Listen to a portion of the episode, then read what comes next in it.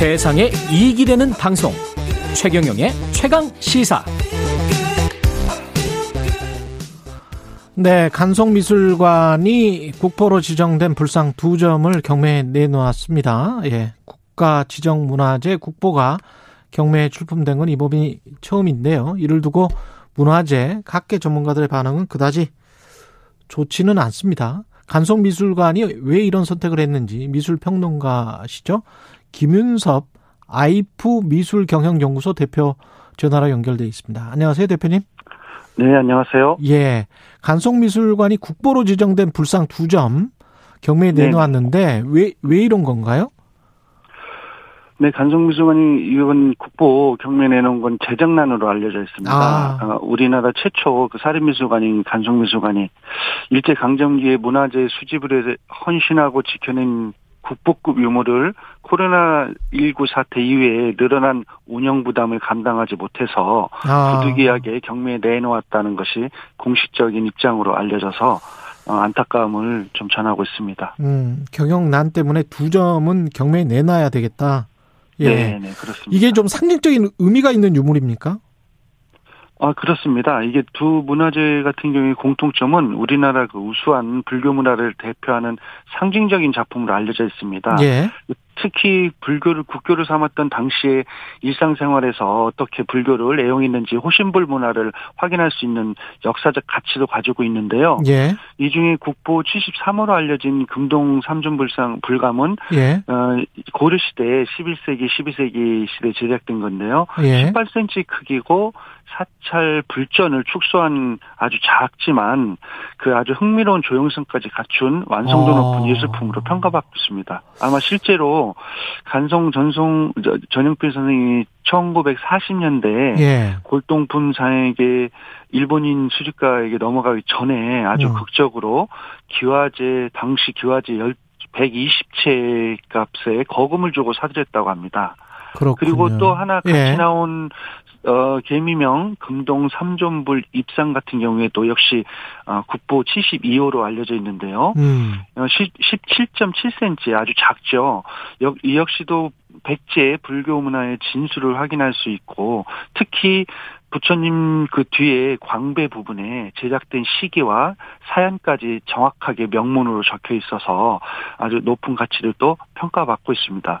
이 역시도 평양의 그 미술품 수집가였던 김찬영에게 기, 기와집 70채 값을 주고 넘겨받았다고 해서 음. 두 점의 가치는 아주 높게 평가받는다는 게 아, 사실입니다.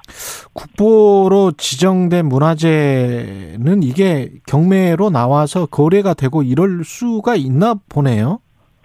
네, 그 법적으로는 국보도 경매에 내놓을 수 있고요. 사업할 예. 수 있습니다. 어, 국보나 보물로 지정된 문화재도 이게 개인이 소장했을 경우라 할지라도 국외로 반출하지 않는다는 조건을 충족하면 음. 문화재청에 소유자 변경 신고를 하고 거래는 할 수는 있습니다. 결국 대한민국 영토를 벗어나지 않는 한 문화재를 사고 파는 거래는 누구든 할 수 있고 혹여 정당한 절차를 밟는다면 내국인은 물론 외국인도 낙찰받아서 사후에 국내에 보관 관리하다가 역시 재판매할 수 있는 것까지 이렇게 막을 수는 없는 게 현재 제도적인 상황입니다. 아, 외국인도 경매에 그러면 참여할 수 있다. 그런데 이제 꼭 우리나라에 있어야 된다. 그 국보가. 네, 그렇습니다. 네. 아. 근데 이게 원래 국보나 보물, 뭐, 미술품 관련해서는 면세죠.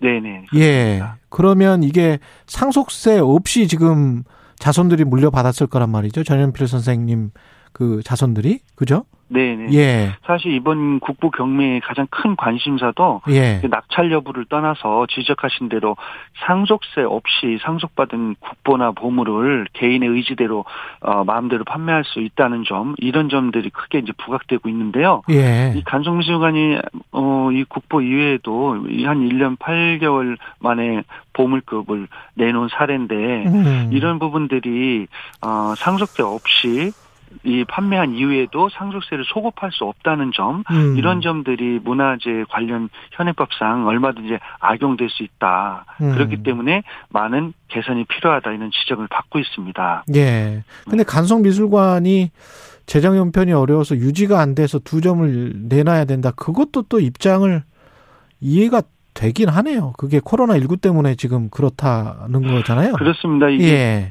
처음에 그 지원받으면 간섭도 받는다는 이유로 사립미술관을 등록을 계속 미루다가요. 예. 2019년 9월에야 어, 간송이 정식 미술관을 등록했습니다. 그렇죠. 그, 예, 예. 그 이후에도 뭐 세제 혜택도 받고 이렇게 하지만 사실 간송 같은 경우에는 일반 개인을 그 넘어선 음. 엄청난 규모의 그 소장품 관리를 그렇죠. 하고 있는 실정이기 때문에 예. 그런 부분에 대한 개인의 개인으로서의 그런 감당하기 어려운 역부족 이런 사항들을 어 많이 노출되기도 했었습니다. 이게 일반인들은 잘 이해를 못 하실 텐데 이게 네. 지금 관리 비용이랄지 이런 게 국보급이고 이게 수, 뭐 천년, 이천년 된 것들이잖아요. 그러면 이제 네. 관리를 하려면 공기랄지 뭐 수분이랄지 여러 가지를 생각을 해야 될 텐데 비용이 엄청 들것 같은데요.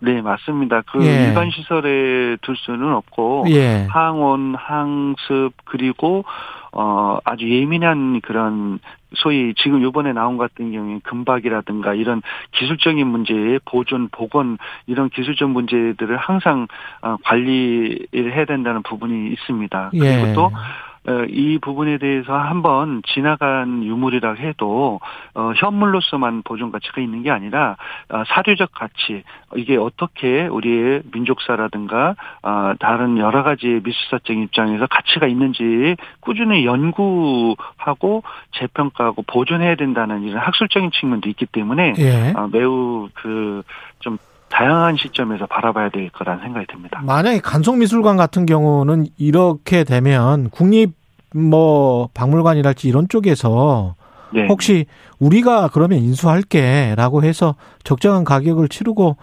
인수를 하, 하거나 뭐 이런면 혹시 훨씬 안전할 것 같다는 생각도 드는데요. 어떻게 네. 보세요?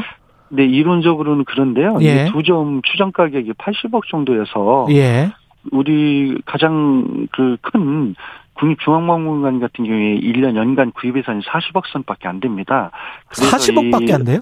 네네네. 그래서 이걸 두 점은 아. 도저히 힘들고 한 점도 할까 말까 이제 그런 상황이죠. 아마 그렇군요. 2020년 5월 당시에도 이 부분이 유찰됐던 보물 두 점을 어 결국은 국립중앙박물관의 그 여론에 밀려서 30억 선에서 약간 밑도는 선으로 아마 소정했던 걸로 알려져 있습니다. 예. 이런 부분들이 참 안타깝지만 제 생각에는 이런 걸 좀 계기로 국민적 공감대를 얻기 위해서는 오히려 음. 이건희 컬렉션 기증 사례처럼 예. 공공미술관의 개인이나 기업이 의미 있는 미술품을 미술품을 기증할 명분과 좀 기반을 어. 한번 마련해야 되지 않나 이런 생각도 좀 해봅니다. 가령 어떤 분이 선하게 그 40억이나 80억을 어떤 기업이나 이런 분이 사서 그걸 다시 국립중앙박물관에 기부를 한다거나 뭐 이러면 세제상의 혜택을 좀 줄 수 있는 그런 방법은 없을까요? 기본적인 법안은 마련되어 있고요. 예. 근데 그 부분에 대해서 어떻게 가치 평가를 하고 아, 어 그거에 대한 적당한 사례를 할 것인지에 대한 현실적인 이런 대안 들이 포함된 아 그런 개정안 이런 부분들을 무수히 직간접적인 관계자들이 지금 논의하고 있는 단계입니다. 예. 아마 이 이건희 컬렉션 이후에 이런 고민들이 굉장히 깊이 있게 좀 이루어지고 있기 때문에 예. 어 머지않아 그 부분들도 좀 많은 개선책들이 나오지 않을까 기대합니다. 그러니까요. 그 두 불상의 추정가 아까 말씀하셨지만 40억, 40억 정도 된다고 해서 한 80억인데 4185님이 이런 의견 주셨어요. 나라가 네. 국립중앙박물관이죠. 네. 국보도 살 여력이 없다면 문화재 약탈에 대해서 논할 이유도 없다. 뭐 이런 의견을 주셨는데 이것도 맞는 것 같습니다. 저는 지금 깜짝 놀랐어요. 국립중앙박물관 예산이 40억이면 네. 이 너무 적은 네. 거 아니에요?